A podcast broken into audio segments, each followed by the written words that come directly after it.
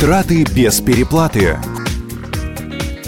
Программа выходит при поддержке фирмы ООО «Рама», официальный представитель Марио Риолли в Пскове. Межкомнатные двери в лучших итальянских традициях.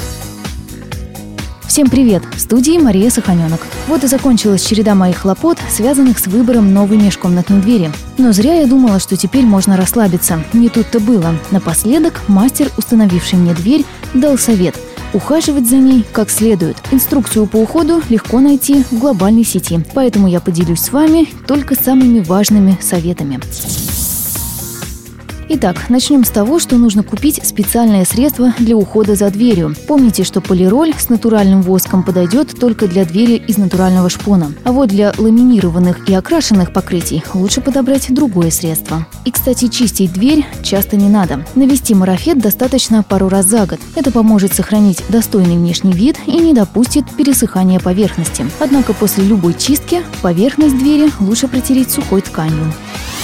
Двери из массива перед установкой не стоит оставлять рядом с батареей. Древесина лучше адаптируется к новому помещению, если просто поместить ее в комнату. Вообще у деревянных дверей особого внимания требует лакокрасочное покрытие. Если же оно отсутствует, ну или полотно покрыто бесцветным лаком, то дверь должна находиться подальше от солнечных лучей, иначе она потемнеет. Оберегайте дверь от попадания на них любых кислот и щелочей. Эти химические вещества могут легко убить самое прочное покрытие, будь то ПВХ или пленка CPL. Естественно, дверь боится воды. Ну как прикажете тогда спасти ее ванной? Обратимся к нашему постоянному эксперту Сергею. После принятия ванны, например, или в комнатах, где есть перепады температур, нужно, чтобы уравнять температуру, на 5-10 минут приоткрыть дверь, чтобы разница в температурах сравнялась и испарения, например, испарились, чтобы влага не скопилась конденсатом под минимальное отверстие в двери под пленкой и пленка не начала отслаиваться. Что касается одежды, очень мокрую одежду и нельзя вешать на дверь, естественно. И по тем же причинам влага в дереве то же самое, в принципе, она просто рассохнется или впитает влагу, разбухнет.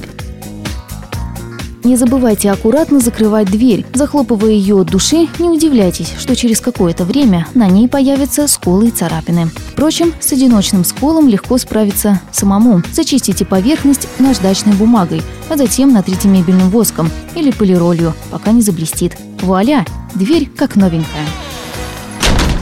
На этом, пожалуй, все. Надеюсь, наши советы были не бесполезны для вас. По крайней мере, теперь вы точно знаете, как выбрать, установить и обслуживать межкомнатную дверь. Приятных вам открытий вместе с маяком. Пока!